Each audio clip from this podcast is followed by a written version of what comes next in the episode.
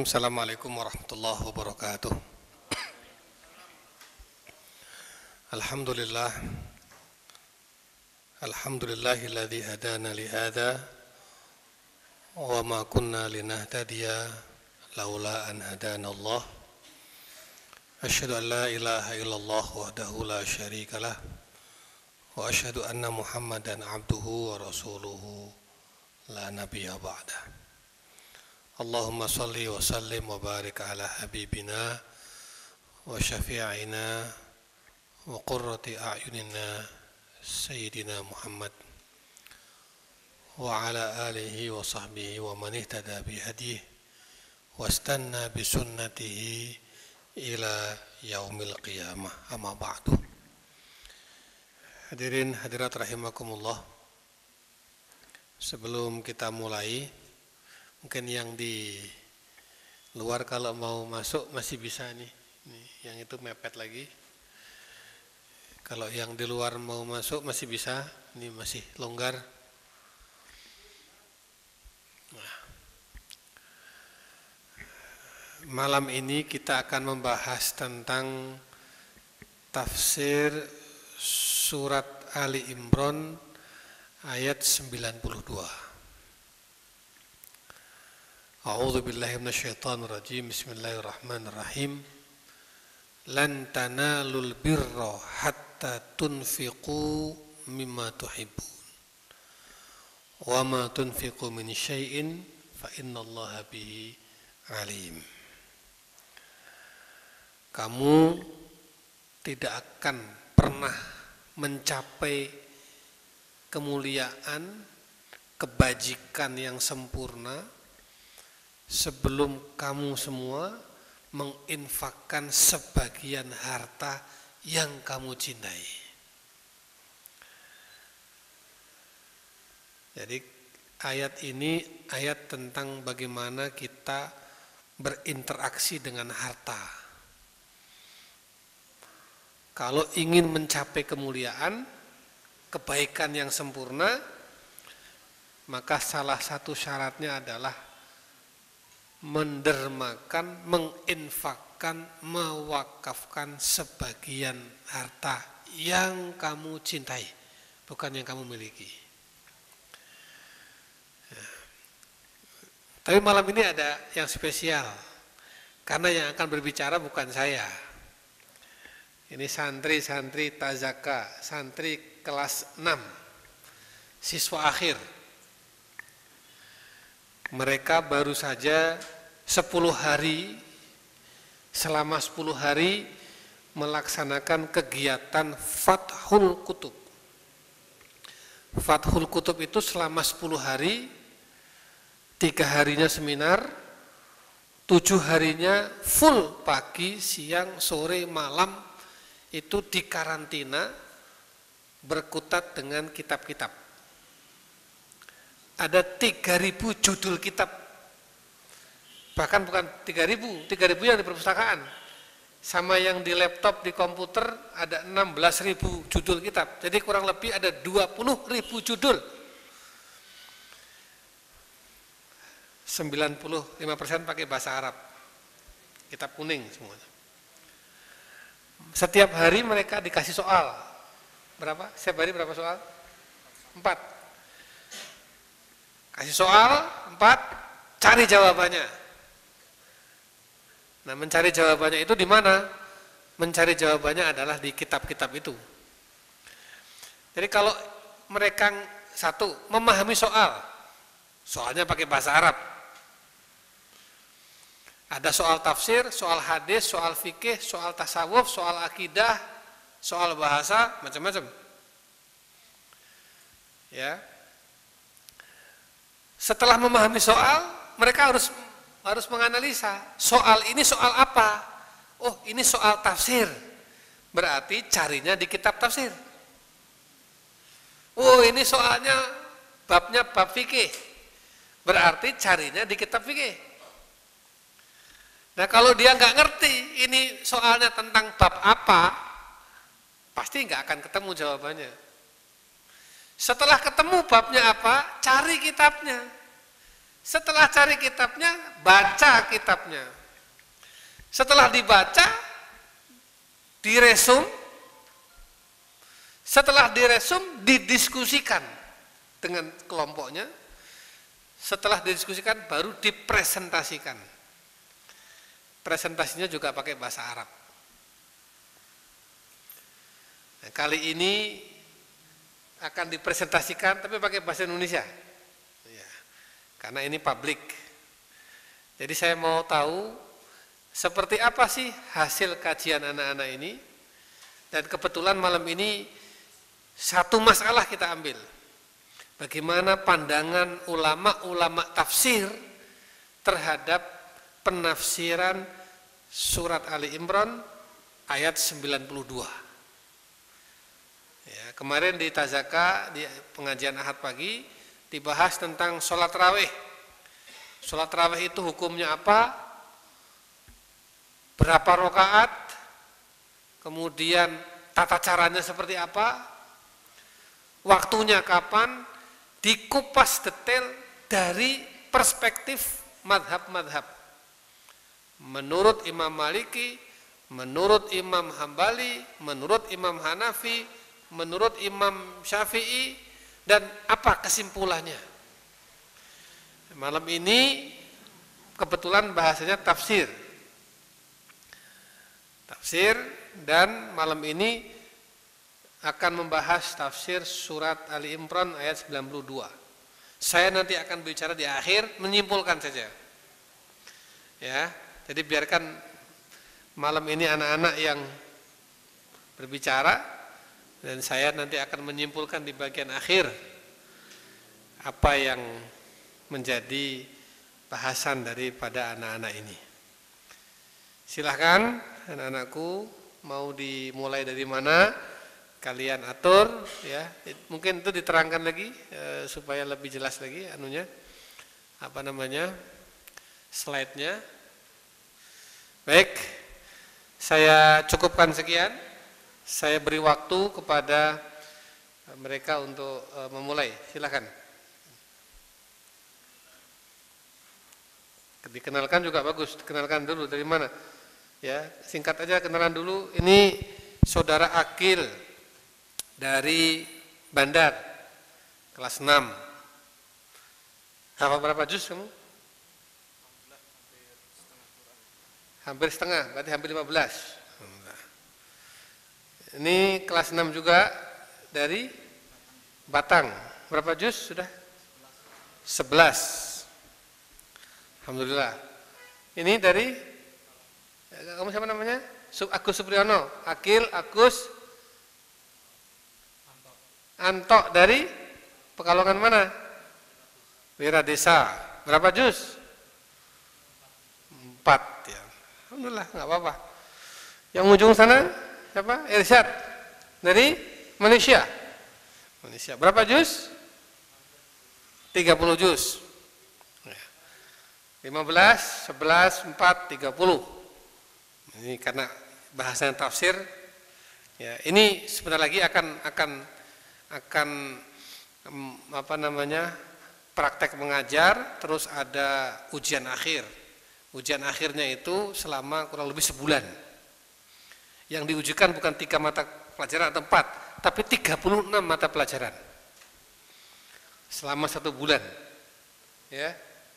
Jadi berat di Tazaka itu ujian akhirnya berat, bukan tiga atau empat, 36 mata pelajaran. Dan ujiannya ujian lesan dan ujian tulis.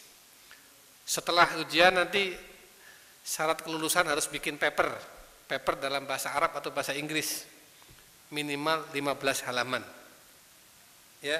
Setelah itu baru ujian TOEFL. Papernya lolos ujian akhirnya lolos TOEFLnya nggak lolos. Skornya berapa? 400 minimal. Ya. kalau nggak 400 nggak bisa nggak bisa lulus. Termasuk bahasa Arab skornya harus 400 400 kurang nggak bisa lulus. Ya. Silahkan um, Agus dimoderatori dan dipimpin dari saya sekian dan mari kita nikmati sajian dari anak-anak kita ini. Assalamualaikum warahmatullahi wabarakatuh.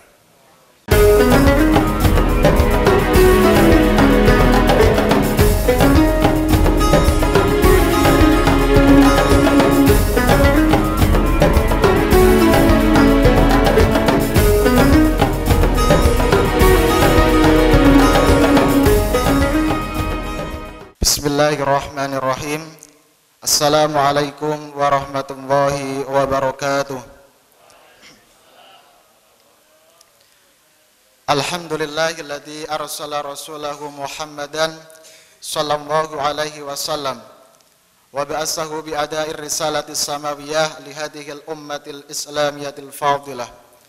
Wastafahu minal bashari wa ja'allahu muttasifa bi a'lal kamalati nafsiyati wal khalqiyah يأخذ الناس به وينهج نهجه في المكارم والفضائل والخلق العظيم أشهد أن لا إله إلا الله وحده لا شريك له وأشهد أن سيدنا ومولانا محمد وعلى آله وصحبه أجمعين قال الله تعالى في كتابه الكريم أعوذ بالله من الشيطان الرجيم لن تنالوا البر حتى تنفقوا مما تحبون wa ma tunfiqu min syai'in fa innallaha bihi alim. Al ayah amma ba'd. Yang terhormat ayahanda tercinta pimpinan Pondok Modern Tazaka Ki Haji Anang Rizza Mazadi. Bapak-bapak, ibu-ibu hadirin sekalian jamaah pemasa pengajian malam Selasa Yayasan Abdul Ghaffar Ismail yang dimulakan Allah Subhanahu wa taala. Pertama dan utama marilah kita panjatkan puji syukur kehadirat Allah Subhanahu wa taala yang telah melimpahkan rahmat taufik hidayah inahnya kepada kita semua sehingga pada malam hari ini kita dapat hadir, dapat bermuwajahah, bermujalasah tentunya dalam gelombang dan channel yang sama yaitu pemasa pengajian malam Selasa. Dan saya katakan Bapak Bapak Ibu-ibu sekalian termasuk orang-orang yang beruntung. Karena menurut keterangan di dalam kitab Ihya Ulumuddin, huzuru fi majlisi alim afdalu min salati alfi raqatin. Jadi keutamaan hadir di dalam majelis ilmu seperti ini kata Rasul lebih utama dari sholat seribu rakaat. Jadi bapak-bapak ibu-ibu kalau nggak kuat sholat seribu rakaat tapi pengen ngerasain pahala sholat seribu rakaat maka silakan sering-sering hadir di majelis seperti ini. Jangan takut hujan, jangan takut panas. Wa iyadatu alfi maridin dan lebih seperti pahala menjenguk seribu orang sakit. Padahal keutamaan menjenguk satu orang sakit itu Allah malaikat memintakan ampunan kepada Allah. Misal jenguknya pagi, maka sampai malam itu orang itu dimintakan istighfar ampunan oleh Allah Subhanahu wa taala. Kalau ini bukan satu malaikat tapi seribu malaikat. Wa alfi janazatin dan seperti ziarah ke seribu jenazah. Bukan wali songo lagi kelasnya, tapi seribu. Inilah keutamaan menghadiri majelis ilmu. Yang kedua, salawat serta salam semoga senantiasa tercurahkan kepada junjungan kita Nabi Muhammad Shallallahu Alaihi Wasallam yang kita tunggu-tunggu kita nantikan syafaatnya fi yaumil kiamah amin ya rabbal alamin. Bapak-bapak, ibu-ibu jamaah sekalian, untuk pemasa pada malam hari ini agak berbeda dengan hari-hari sebelumnya karena Bapak pimpinan Ayahanda tercinta Ki Haji Anang Rizza Mazadi memberikan kesempatan kepada kami santri-santrinya untuk latihan berbicara, untuk latihan menyampaikan. Dan insya Allah pada malam hari ini kita akan menyampaikan tentang tafsir surat Al-Imran ayat 92. Hadirin yang dirahmati Allah Subhanahu wa taala, Allah di dalam memberikan mukjizat kepada para nabinya itu disesuaikan dengan kondisi kaumnya pada saat itu. Saya kasih contoh misal Nabi Musa. Nabi Musa itu hidup pada kaum yang ahli dalam sihir. Maka Allah memberikan mujizat Nabi Musa itu berupa tongkat. Tapi tongkatnya bukan sembarangan tongkat. Tongkatnya bisa membelah laut merah, bisa berubah jadi ular. Untuk apa? Untuk mematahkan sihir-sihir tukang sihir pada zaman itu. Lain lagi dengan Nabi Isa. Nabi Isa itu hidup di masa orang yang ahli, kaumnya itu ahli dalam pengobatan. Maka mujizat Nabi Isa yaitu bisa menghidupkan orang sakit, bisa menghidupkan orang mati, bisa menyembuhkan orang sakit kusta atas izin Allah Subhanahu wa taala. Lain lagi dengan nabi kita Nabi Muhammad sallallahu alaihi wasallam, beliau itu diutus pada kaum yang pintar, suka dalam syair. Maka mujizatnya Al-Qur'an. Untuk apa Al-Qur'an ini? Al-Qur'an ini untuk mematahkan orang-orang ahli syair yang sombong kepada Rasul. Nah, Al-Quran ini diturunkan dalam bahasa Arab dan di situ di dalamnya terdapat rahasia-rahasia sangat besar. Nah, di sinilah fungsinya yang namanya tafsir. Jadi sebelum kita membahas nanti tafsir surat Al-Imran ayat 92, kita akan singgung sebentar tentang tafsir. Apa sih itu tafsir? Hmm. Tafsir itu berasal dari kata fasaro yufasiru yang artinya adalah menerangkan atau menjelaskan. Hmm.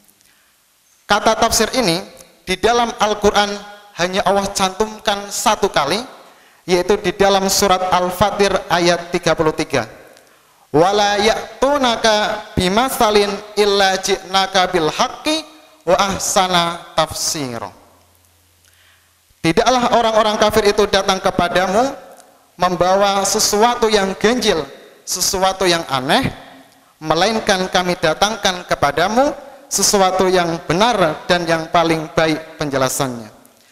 Jadi tafsir ini secara istilah adalah ilmu-ilmu yang membahas yang membuka rahasia makna di dalam Al-Qur'an.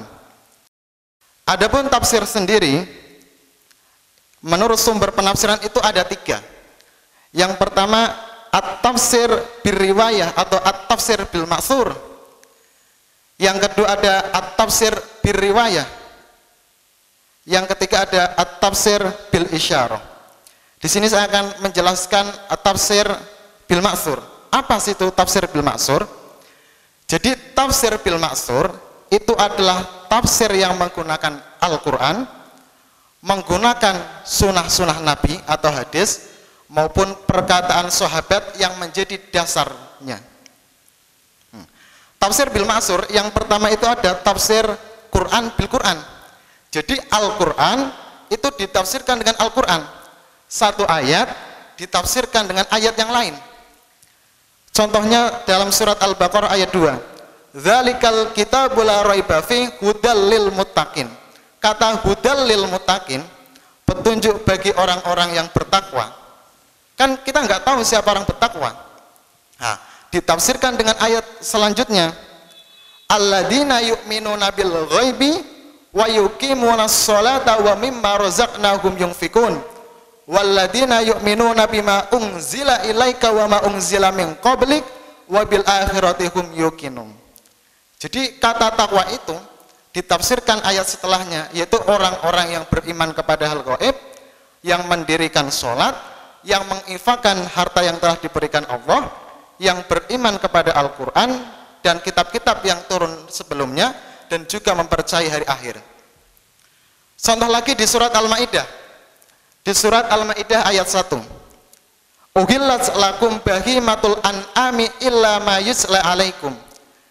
Dan kami halalkan bagimu binatang ternak kecuali yang telah akan kami ucapkan kepada kalian. Kan di sini nggak jelas seperti apa. Nah, maka ini ditafsirkan lagi ayat 3. Hurrimat alaikumul maitatu wa damu walahmul khinzir wa ma uhilla li ghairillahi bihi wal munkhaniqatu wal mutawratiyatu sampai akhirnya. Diharamkan bagimu bangkai, darah, daging babi dan sebagainya. Hmm. Itu tafsir bil masur, Quran bil Quran. Jadi ayat Quran ditafsirkan dengan ayat Quran yang lainnya. Yang kedua ini Al-Quran bisunnah. Al-Quran ditafsirkan dengan hadis, dengan sunnah. Misal ayat sholat, akimus sholat, Kan kita nggak tahu, perintahnya cuma dirikanlah sholat. Kita nggak tahu cara sholat seperti apa. Nah, maka ditafsirkan dengan hadis. Oh, sholat itu takbiratul ihram, ada niatnya ruku. Itu namanya Al-Qur'an bisunnah. Nah, ada yang lain, yang ketiga yaitu Al-Qur'an bisohabah. Jadi Quran itu diterjemahkan, ditafsirkan oleh sahabat. Dalam kitab Sahih Bukhari, di sudah ada riwayat mengatakan, ketika para sahabat kesulitan di dalam menerjemahkan atau memanai kata di dalam Al-Quran, maka beliau bertanya kepada Ibnu Abbas. Siapa Ibnu Abbas? Ibnu Abbas ini adalah sepupu dari Rasulullah. Contoh tafsir ini, tafsir Quran di sahabat dengan perkataan sahabat, yaitu dalam surat Maryam ayat 59. Fasaufa yalqauna goyan. Arti kata goyan ini adalah kesesatan. Tapi Ibnu Abbas mengarti, mengartikan ayat ini sebagai kerugian. Karena apa?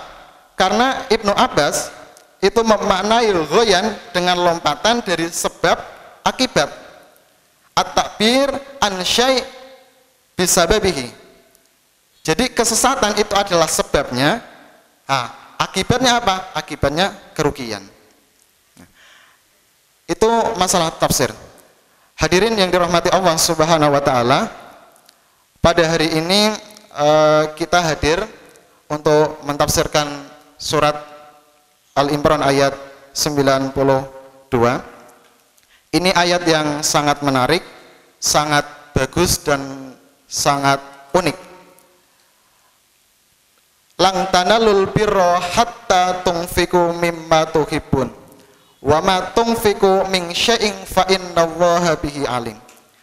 Kalau kita terjemahkan secara terjemahan Quran biasa, ini artinya adalah kamu tidak akan memperoleh kebajikan sebelum kamu menginfakkan sebagian harta yang kamu cintai. Kenapa ayat ini unik? Awal ayat ini diawali dengan kata lan. Ini adalah sebagai takkit, sebagai penegasan sebagai penekanan bahwa sekali-kali kita tidak akan mendapatkan kebajikan kalau kita tidak menginfakkan apa yang kita cintai. Nah, ini nanti akan dibahas oleh teman-teman saya, baik nanti dari tafsir Al-Wasid, tafsir Ibnu Kasir, dan e, tafsir Al-Qurtubi. Adapun asbabul nuzul atau yang melatar belakangi turunnya ayat ini, ini berkaitan dengan sahabat Rasul yang sangat berlomba-lomba dalam menginfakkan hartanya. Yaitu harta yang dicintainya. Misal ada Abu Tulha. Abu Tulha ini mempunyai kebun yang sangat luas di Madinah. Tapi beliau rela menginfakkan, mewakafkan kebunnya yang berada di Madinah itu yang dicintainya itu. Begitu juga ada sahabat Zaid bin Harisah dia rela memberikan kudanya yang dia sangat cintai untuk Nabi Muhammad Shallallahu Alaihi Wasallam. Ini adalah sesuatu yang sangat menarik. Langsung saja, saya tidak usah panjang lebar. Yang pertama, tafsir surat Ali Imran ayat 92 menurut tafsir Al-Wasid yang akan disampaikan uh, teman saya, rekan saya, saudara Akil Tri Febrianto. Kepadanya kami persilakan.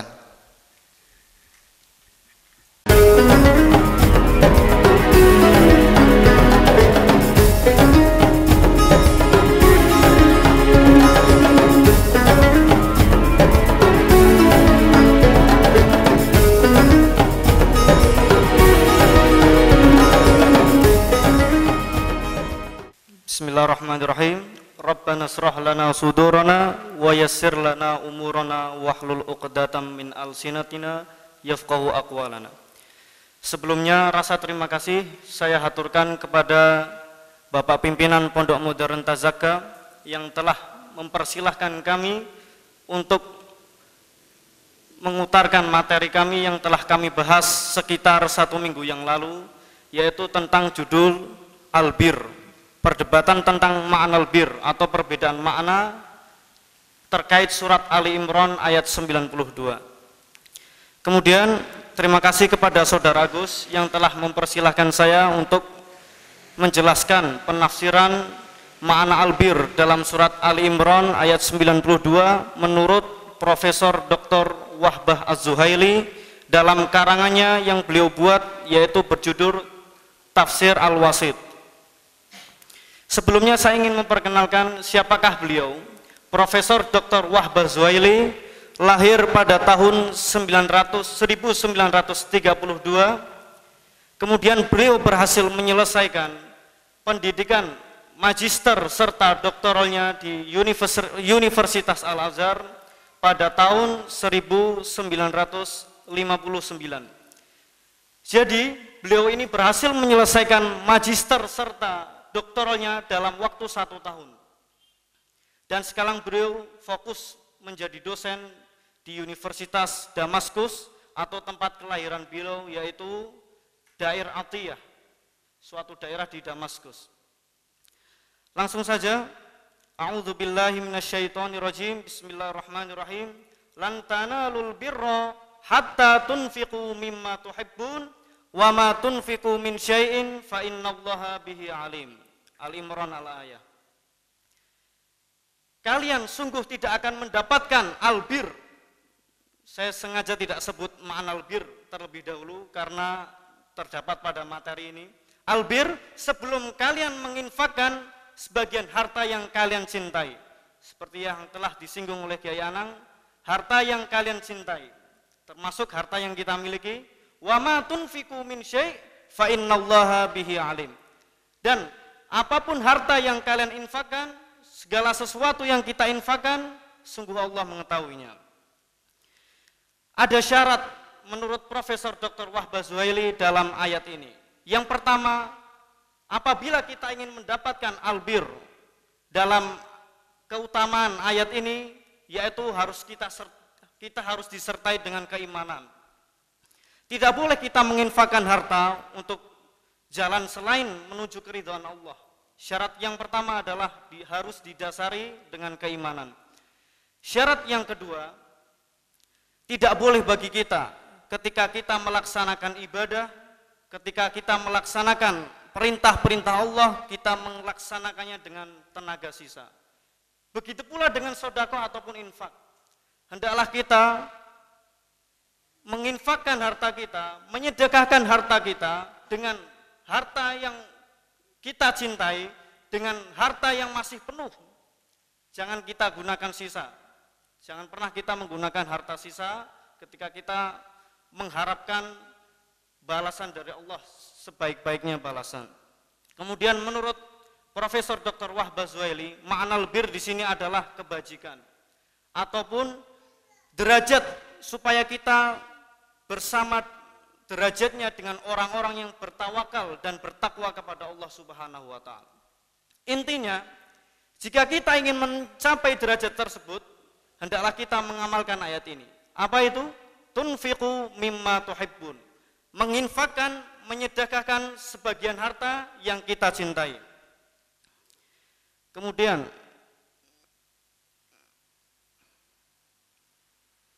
Adapun rumusan-rumusan masalah. Yang pertama yaitu apakah pengertian infak dan sedekah? Masalah kedua, apa kandungan surat Ali Imran ayat 92 ini?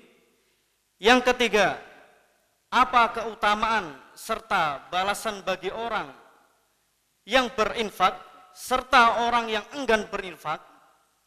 Yang terakhir, apakah hikmah-hikmah yang terkandung dalam surat Ali Imran ayat 92 menurut Profesor Dr. Wahbah Zuhaili? Baiklah, pengertian yang pertama, infak Infak diambil dari bahasa Arab yaitu anfaqa yunfiqu yang berarti memberikan sebagian harta atau sesuatu yang kita miliki untuk mengharapkan ridha Allah. Menurut etimologi Islam atau etimologi syariat Islam, infak berarti menginfakkan harta atau penghasilan kita untuk mengharapkan ridha Allah dan supaya kita mendapatkan pahala seperti yang tertera dalam surat Al-Baqarah ayat 262.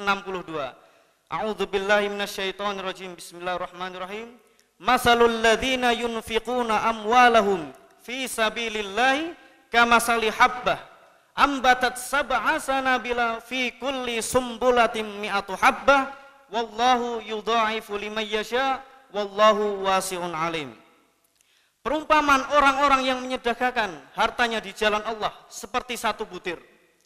Setiap satu butir menumbuhkan tujuh bulir.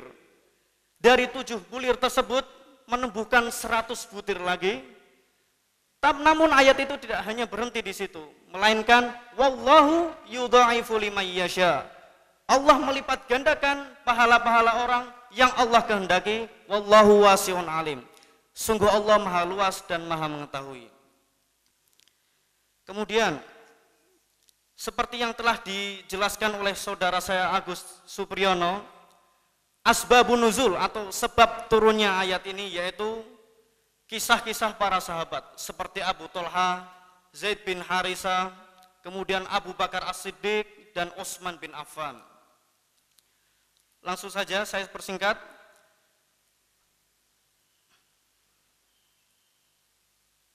Adapun ancaman orang yang enggan berinfak.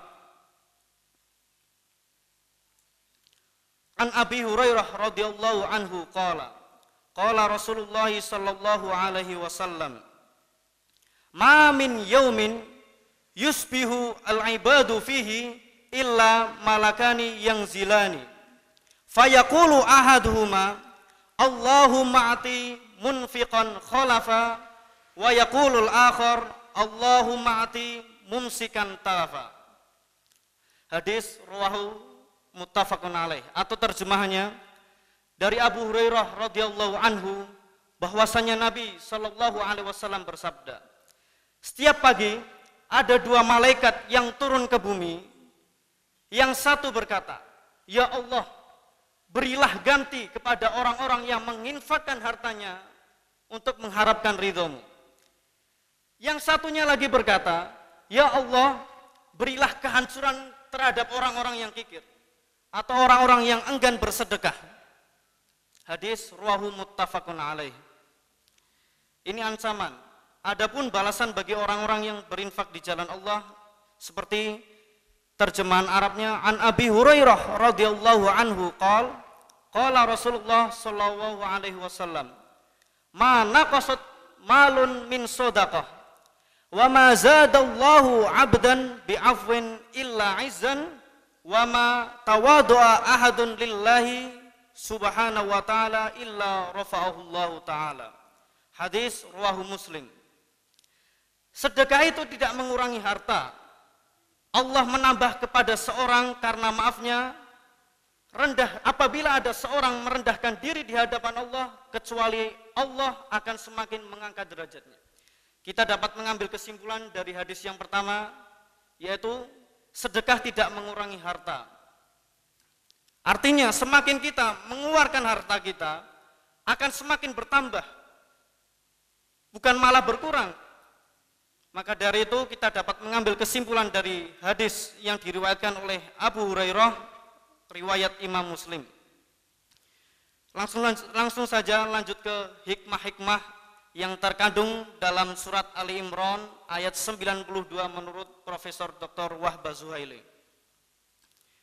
Yang pertama yaitu memperkuat iman kita. Karena sedekah merupakan ibadah. Ibadah tersebut merupakan sarana kita untuk mendekatkan diri kita kepada Sang Pencipta yaitu Allah Subhanahu wa taala. Hikmah yang kedua yaitu meningkatkan empati sosial Zakat adalah sarana, zakat infak sedekah adalah sarana kita untuk membantu saudara-saudara kita yang khususnya mereka dari kalangan orang-orang yang tidak mampu.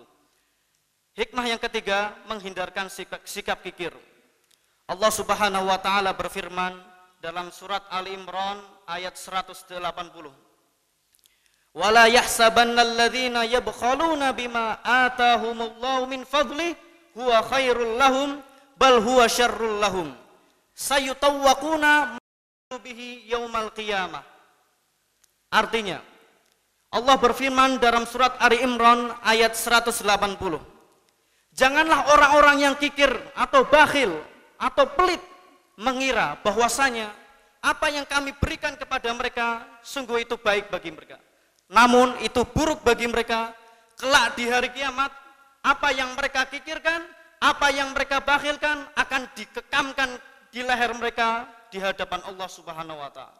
Firman Allah surat Ali Imran ayat 180 terkait hikmah ketiga yang tercantum menurut Profesor Dr. Wahbah Zuhaili. Yang keempat, menyembuhkan penyakit. Kemudian hikmah yang kelima, meringankan sakaratul maut seperti riwayat Imam Muslim, hadis yang diriwayatkan oleh Abu Hurairah. Kemudian hikmah yang keenam, mengabulkan hajat. Hikmah yang ketujuh, menjauhkan bencana ataupun segala mara bahaya. Hikmah yang kedelapan, memperbanyak rezeki seperti sabda Rasul, seperti sabda Rasulullah, as-sodaqatu tajlibur rizqa. Sodakoh mengundang pahala. Sodakoh mengundang rezeki. Sodakoh mengundang ampunan Allah. Kemudian yang sembilan, memperoleh naungan hari kiamat. Hikmah yang ke sepuluh, menghapuskan dosa-dosa kita. Kemudian hikmah yang ke sebelas, pemisah diri dari neraka. Kemudian hikmah yang terakhir yaitu memperpanjang umur seperti sabda Rasul, man ahabba an yubsatalahu fi rizqihi wa yunsalahu fi asari falyasil rahimahu. Itu salah satu makna dari sodakoh. Falyasil rahimah bersilaturahim dengan berbagai cara baik sedekah, berinfak ataupun berzakat atau sarana yang dapat membantu saudara-saudara kita khususnya mereka yang membutuhkan. Sekian tafsiran dari menurut Al-Wasid, tafsir Al-Wasid yang dikarang oleh Profesor Dr. Wahbah Zuhaili, selanjutnya akan diperluas maknanya tentang albir menurut tafsir Al-Qurtubi yang dikarang oleh Al-Imam Al-Qurtubi yang akan disampaikan oleh saudara saya Muhammad Fatah Budianto. Sekian dan terima kasih.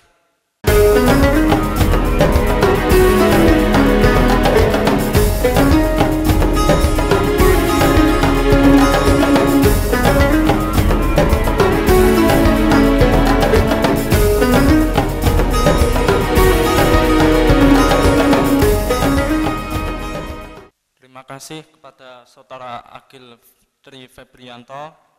Kali ini saya akan menyampaikan tentang tafsiran ayat lantana lulbi rohata tungfiku mimma tuhibun menurut Imam Al-Qurtubi. Imam Al-Qurtubi adalah seorang tokoh ulama, ia adalah ahli hadis dan juga mufasir. Salah satu mufasir yang sangat terkenal pada zamannya ia mempunyai nama asli Abu Abdullah Muhammad bin, Ham, bin Ahmad bin Abu Bakrin bin Abu Bakrin Al-Ansori Al-Qurtubi. Ia berasal dari Al, dari kota Kurtub sehingga ia dijuluki Imam Al-Qurtubi. Mengawali penafsiran beliau, tentang ayat lantanal birrohata tungfiku mimma tuhibun Imam Al-Qurtubi mengatakan tafsir tafsir ini mempunyai arti bahwasanya Allah akan menanyakan kebaikan tiap seorang mukmin. Dan maksud dari kebaikan itu adalah ketika ia seorang mukmin melakukan sebuah kebaikan dengan penuh kecintaan atau dalam kata lain hobi yang ia lakukan itu adalah berbuat baik.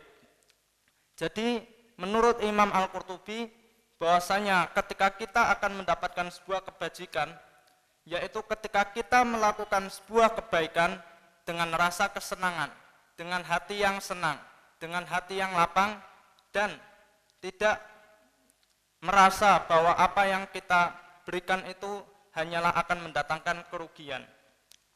Kemudian yang kedua, Imam Al-Qurtubi juga menceritakan bahwasanya para sahabat mendapatkan keridhaan Allah Subhanahu wa taala secara keseluruhan tanpa ada pengecualian lantaran mereka selalu melakukan kebaikan tersebut dengan penuh kecintaan tanpa ada keraguan.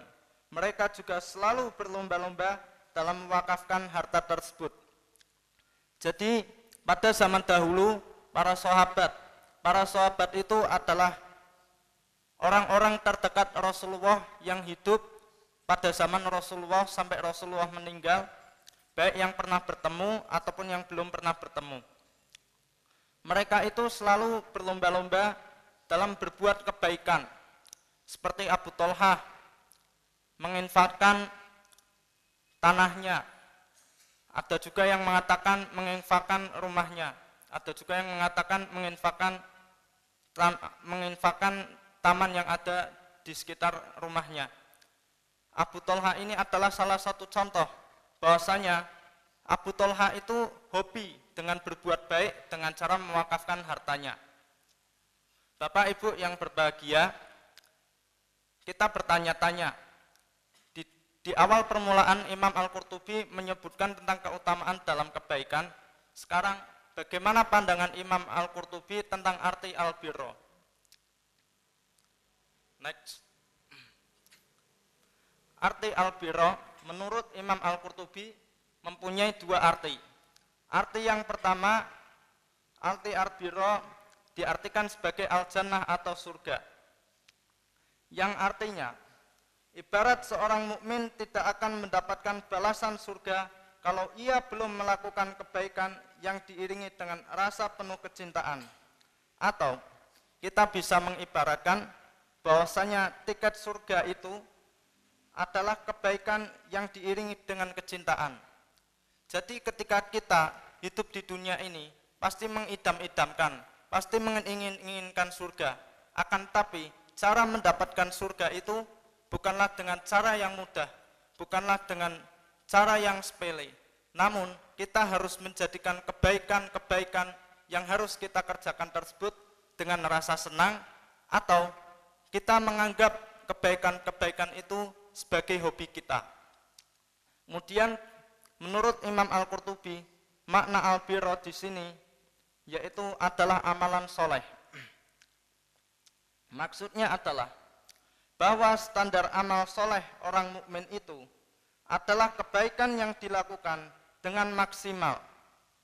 Jadi, barometer amal soleh adalah kebaikan yang maksimal dengan penuh kecintaan dan juga melakukannya dengan harta yang paling ia sukai alias bukan barang sisa ataupun bekas ketika kita melakukan sebuah kebaikan kebaikan di sini menurut Imam Al-Qurtubi tidak hanya memberikan harta bisa juga berupa pengorbanan tenaga waktu pikiran atau mungkin segala sesuatu yang dapat kita korbankan untuk orang lain. Menurut Al-Qurtubi, ketika kita mengorbankan sesuatu dari diri kita untuk orang lain, kita belum bisa melakukan amal soleh, manakala apa yang kita korbankan tersebut tidak disertai dengan rasa senang hati, tidak disertai dengan rasa hobi.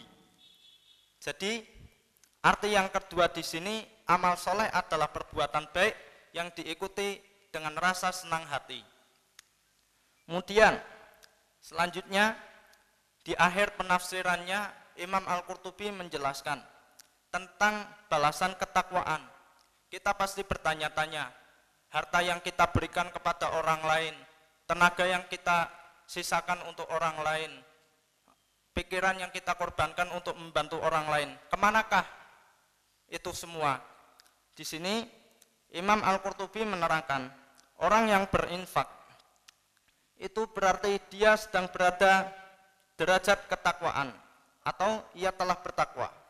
Maka kita kalau ingin menjadi derajat takwa, kita harus giving. Give, give and give.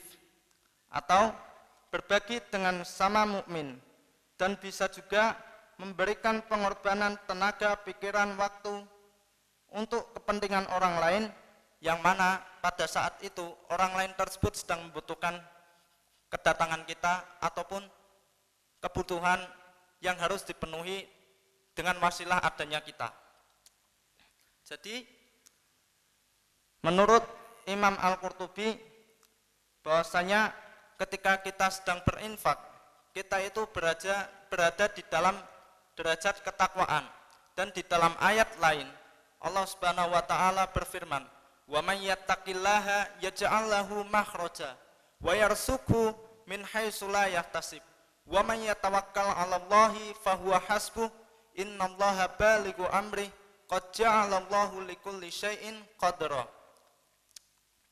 Setelahnya Imam Al-Qurtubi menjelaskan bahwasanya harta tidaklah berkurang tetapi ditambah oleh Allah Subhanahu wa taala sesuai dengan janjinya yaitu surah At-Talaq ayat 2 sampai 3 yang sudah saya sebutkan tadi. Dan tentunya Allah itu tidak akan pernah mengkhianati janjinya. Allah tidak akan pernah mengingkari janjinya. Namun balasan yang Allah berikan pada ayat wa may may yattaqillaha yaj'al lahu makhraja wa min akan tetapi rezeki yang Allah berikan ini belum tentu bisa kita lihat belum tentu bisa kita pegang belum tentu bisa terlihat oleh seseorang. Melainkan rezeki yang Allah berikan di sini bisa berupa kesehatan bisa berupa kecerdasan bisa berupa keindahan dalam menjalani hidup bisa juga dimudahkan dalam menghadapi ujian dan lain sebagainya. Terlebih apabila bapak ibu yang sudah mempunyai anak bisa jadi ketika bapak ibu melakukan sebuah kebaikan turunnya itu tidak kepada bapak ibu namun kemungkinan besar turun kepada anaknya sehingga anak itu dimudahkan belajar Al-Quran dan hadis menjadi anak yang soleh. Ketika mendengar adzan dia langsung berangkat ke masjid dan lain sebagainya. Jadi itulah yang dimaksud arti al-birru. Menurut Imam Al-Qurtubi bahwasanya arti al-birru di sini adalah sebuah kebaikan yang mana ketika kita melakukannya itu diiringi dengan rasa senang atau kita itu harus berhobi dalam melakukan kebaikan dan perlu diingat pula bahwasanya ketika kita mengorbankan sesuatu kepada orang lain harta yang kita berikan tenaga yang kita berikan pikiran yang kita berikan waktu yang kita berikan itu tidaklah ke mana-mana melainkan Allah akan mengembalikan kepada kita semua dalam bentuk yang tidak disangka-sangka dalam bentuk yang tidak dapat kita duga. Sekian, itu saja yang bisa saya sampaikan. Setelahnya akan dilanjutkan oleh saudara Irsyaduddin yang akan menerangkan arti tafsiran dari lantanal birra hatta tunfiqu mimma tuhibbun menurut tafsiran dari Ibnu Kasir. Pada saudara Irsyaduddin waktu tempat saya persilahkan.